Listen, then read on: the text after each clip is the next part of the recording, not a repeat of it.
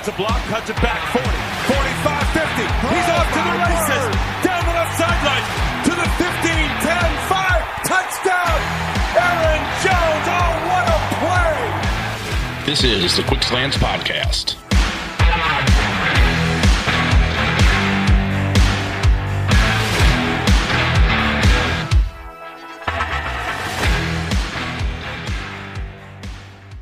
Game On Wisconsin and the Quick Slants podcast are brought to you by Artec Ventures. The goal at Artec Ventures is to collaborate closely with founders throughout all the investment and fundraising stages, turning their visions into successful companies. Since 2020, Artec Ventures has helped turn great ideas into profitable businesses that make an impact on industries, communities, and beyond. What is up, Packers fans, and welcome back to the Quick Slants podcast at Game On Wisconsin. I'm your host, Jason Perrone. You can follow me on Twitter at Jason Perrone. Hope everybody's having a good week. Excited for some Packers football to get back into our lives, injected straight into our veins. And to boot, after two weeks off, it's Bears week. Packers get the Chicago Bears, the friendly confines of Lambeau Field on Sunday. And there's some fun stuff leading up to this game because the game itself, I don't know how exciting it's going to be. The Packers are a heavy favorite. They should win this game. If they don't, something went very terribly wrong. The Bears are a team getting ready to pack it in for the winter, not going to go to the playoffs, working on next year, maybe looking for a new head coach, and they're on the road coming to Lambeau Field where they have not won a game in many, many long times. So, the great news that we got on Wednesday was early in the day, Ian Rapoport tweeted out that Jaire Alexander, Packers cornerback, all pro, Pro Bowl, phenomenal Packers cornerback Jaire Alexander returned to practice on Wednesday. That does not mean that he is a lock to play on Sunday, but it does designate him for return from injured reserve. And the Packers have a three week window in which to activate him or put him on injured, back on injured reserve, and then his season is over. He cannot return. So it would seem if he's returning to practice, especially as conservative as the Packers medical staff is, that Jaire is trending towards returning to this team. And that is a fantastic sight for a team that has a lot in front of it still and a lot of great opportunities. So think about this. You've got Eric Stokes, who's growing up every single week and playing well, played well enough to help keep this defense performing at a very high level and help the Packers win three, uh, nine games out of 12. On the other side, you found Rasul Douglas on a practice squad. Little did anybody else know, including the Arizona Cardinals, this dude is starting caliber material. Now, you can say that he benefits from everybody else around him. That is what a good defense is. All the players are better because your best players are great and everybody's play is elevated, so everybody plays well. Then you've got Chandon Sullivan in the slot. Kevin King, when he's healthy, is able to fill in and play a number of snaps. You add Jaire Alexander to that mix, and you've got everybody playing exactly where they need to be playing, the exact number of snaps you want them playing, and you have a very effective group of guys who can cover receivers. And I'm talking about all pro receivers Cooper Kupp, OBJ, say Chris Godwin, assuming that the Packers might see the Buccaneers. I'm not going to mention any other receivers. Well, Mike Evans, right? Mike Evans, CeeDee Lamb, Cowboys, DeAndre Hopkins, Cardinals. I'm talking about some of the top NFC teams that the Packers might face later in the season. So that is awesome. That is great news. There's been a lot of talk, and I've done a you know did the show myself. I talked about it on Quick Slants last week on Thursday, and then on Pack a Day with Matt Froehlich, I talked about which of the big three on injured reserve, and I know Josh Myers is out there too, but he's um, you know he's a rookie and still a little bit of an unknown, and the Packers are getting by there. So I said Za'Darius Smith, Jaire Alexander, David Bakhtiari. Which one do the Packers need back the most? I actually went with Bakhtiari myself, and I gave my reasons for it. They need Jaire. They need Jaire Alexander out there for what is to come in this season and if they're going to accomplish what they're going to accomplish. They definitely need Jaire Alexander. Now they need Bakhtiari. They definitely need Bakhtiari. I mean, they need Bakhtiari and Za'Darius Smith too. David Bakhtiari did not practice on Wednesday. as of recording time, obviously, for this to go up when it does early on Thursday, I don't have Thursday or Friday's practice stats yet. But every week that David Bakhtiari does not practice is another week closer to him getting put back on the shelf. And I'm not sure what the trajectory is here. We're not really hearing a whole lot as far as what's going to happen with, with David Bakhtiari. And one of the issues the Packers had last year in the conference championship game was protecting Aaron Rodgers. They made it all the way there, and I think they can very easily get there again this year. But that game has been a huge bugaboo for the Packers, and it's a different world when you are talking about scheming and winning one game to go to a Super Bowl. Teams do crazy things. They do stuff that's not on film. They do things that aren't expected. And that's where the Packers got caught off guard last year. And I think as much as we can be encouraged by the way that Josh Nijman has played, Royce Newman, Jon Runyan Jr., Lucas Patrick, those guys are not preferred starters. They're backups, and they're backups for a reason. And the Packers are getting by. They've got a lot of talent around them, and that talent's not going to suddenly go away just because it's a playoff game, but it's a different world.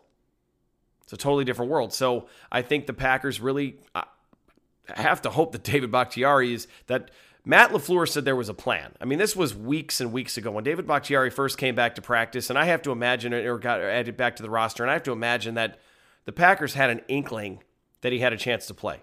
Matt LaFleur said there was a plan. Well, I hope that this is a very carefully crafted plan. Maybe the maybe the plan is that until the Packers play like garbage, they're not going to bring David Bakhtiari back because they figure, well, we can win. Let's let him rest. But I don't know. I mean, he's got to play. He's got to get his legs under him. He's got to get out there. He's got to get used to playing football again. You're not going to throw David Bakhtiari out there in a playoff game and assume that he's just going to step on the field after a year and just be fine. Like he's going to need he's going to need to kind of, you know, kind of lather up, I guess for lack of a better term. So he would have to get in there and play, I think, and and the Packers are we're, we're getting close. We're getting close to I don't know if David Bakhtiari is coming back. So I hope that's not the case but I don't like the fact that I have not seen him on the practice field uh, in some time. Now, again, he did have that scope, and that would seem to have changed the trajectory of maybe what the original plan was. And I completely understand that. We'll we'll see. I mean, if the if the team if they knew he wasn't coming back, they would have put him back on injured reserve, and they would have used that roster spot somewhere else or on someone else or doing something with it. So, hopefully, they're still holding out hope. But Jaire back on the practice field, We'll see how that we'll see how that goes. The Packers probably get by this weekend without Jaire if they're not sure if it's tips, you know, kind of tipping one way or the other as far as whether or not he can play. Probably don't need him against the Bears, but I would never hold him back. If the dude is healthy, if he's cleared and he can play, put them in uniform. Let's make it happen. Let's do it. So that was great news for the Packers. Jaire Alexander back at practice. The Bears quarterback Justin Fields he is going to play on Sunday. He's going to play. And I'm actually glad because I have been watching way too much Bears football over the past couple weeks.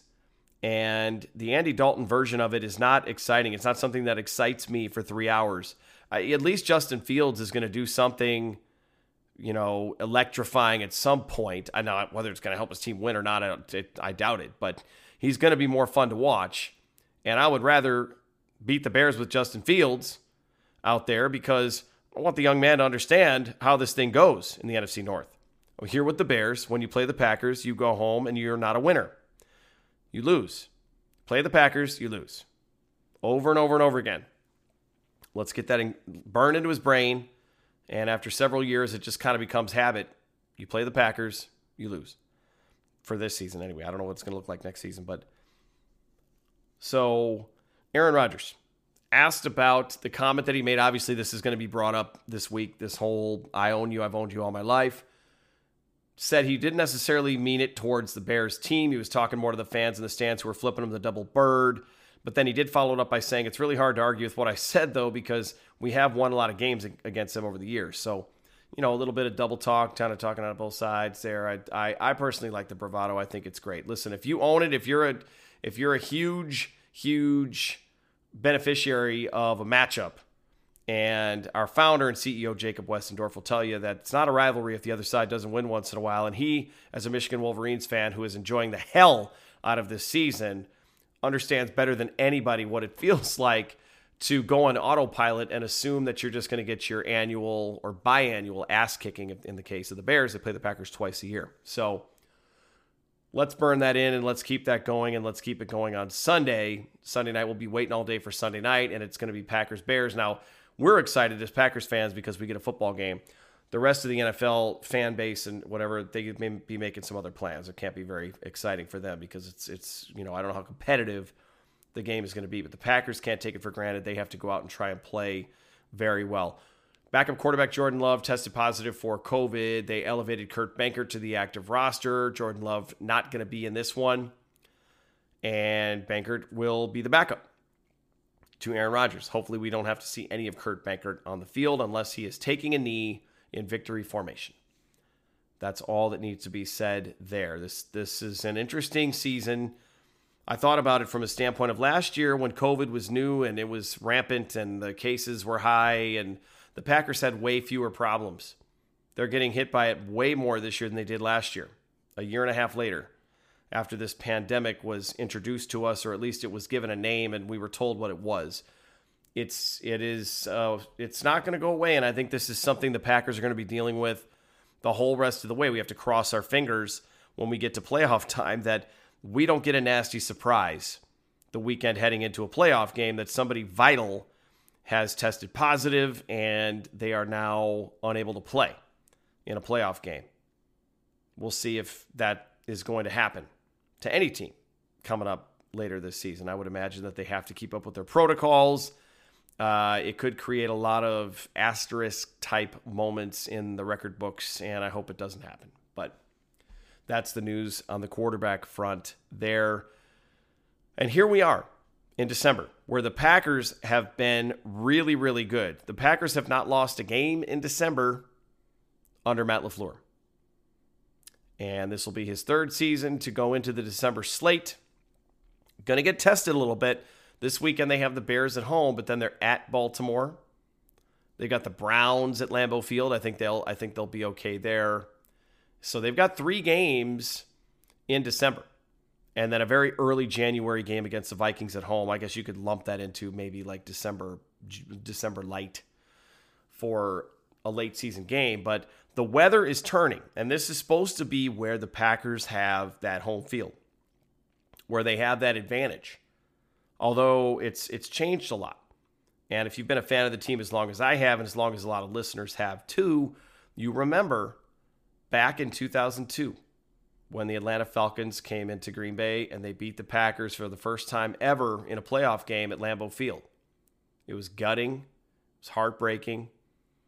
And ever since then it's been it's just changed. You know, any time a trend like that that's lived over decades and decades falls, then everybody else becomes less and less intimidated and scared by it. So teams are not afraid to come into Lambeau Field in January and December and play, and plenty of teams have come in and won. In fact, it happened last season. The, the NFC Championship game was at Lambeau Field.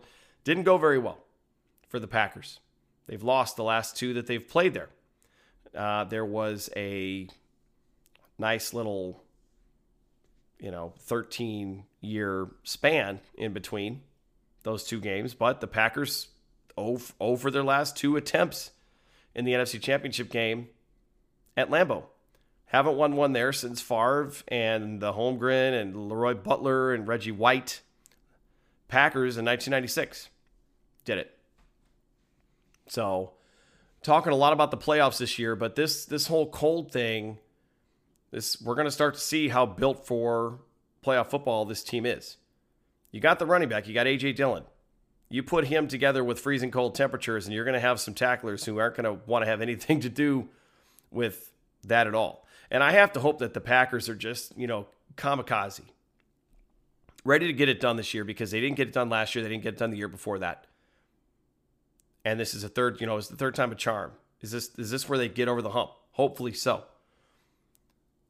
The other thing is Aaron Rodgers in the playoffs. Plays very well. We get to the NFC Championship game. Mm, I don't know. He's a year older. How's that going to play? How's that going to come into to, to the factor? How's that going to come into play? Hopefully they're ready to go. weird things happen in the in this game. Guys don't play very well. Aaron Jones fumble. Davante Adams drops. EQ drops a two point convert. There's just some weird things that have happened in conference championship games. Not even necessarily in Green Bay, but it's cold everywhere. But in Wisconsin and in Green Bay, this is where this team has to elevate up and they've got to get that advantage back and they've got to get that mental edge over teams, make them not want to come in there and play at Lambeau Field. I was looking at last year. I was looking at Mason Crosby because there's a lot of talk about Crosby, and I've I've lobbied and said, look, he's the Packers kicker. He's a mess this year. He is absolutely our kicker. I want to remind everybody. I know that this year is not last year, and that the, the two years don't really correlate to each other. It doesn't matter what he did last year because that's over with, and the book is closed. And this year is what does matter because there's still things left to be done. Mason Crosby didn't miss a single field goal last year. Made them all.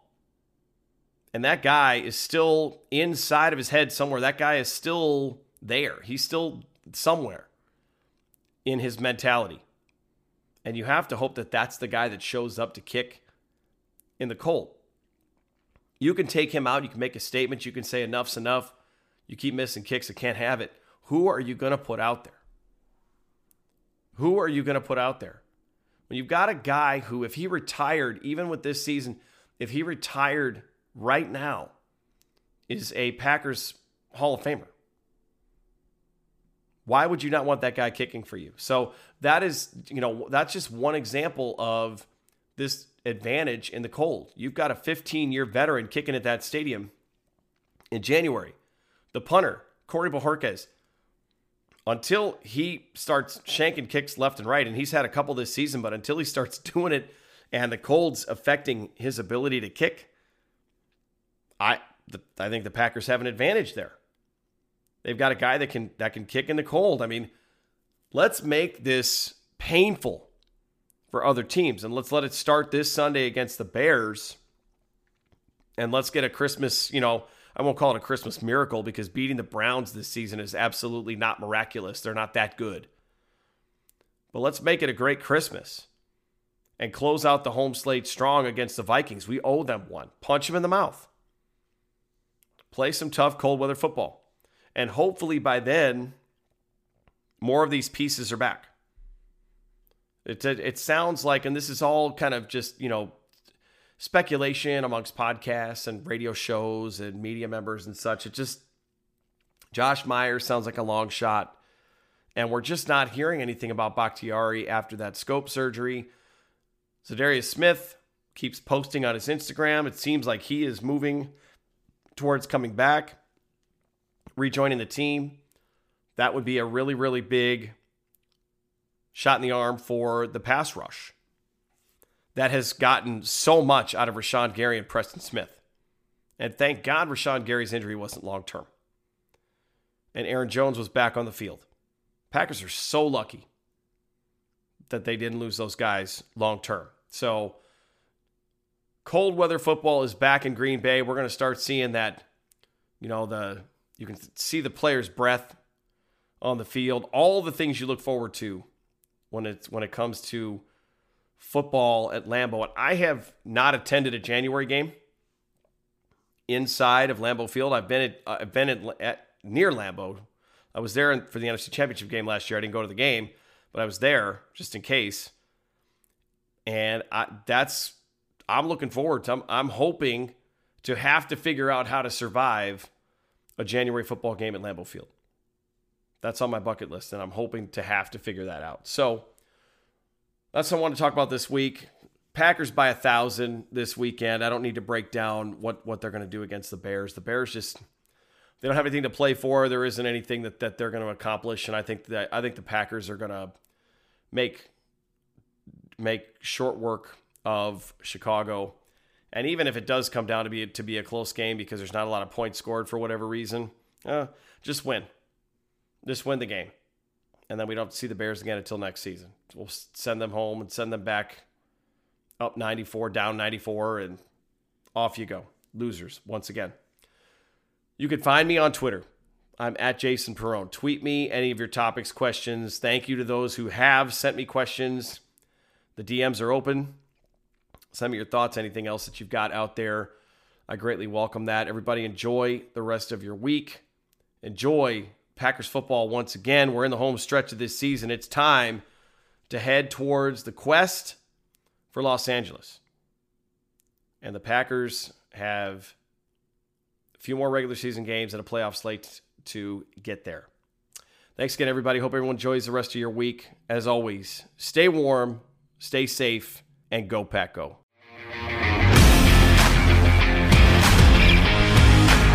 Rodgers fakes the handoff. Quick throw right side. There's Davante. From right to left, cutting left to the 50, to the 45 40. Tracked down from behind.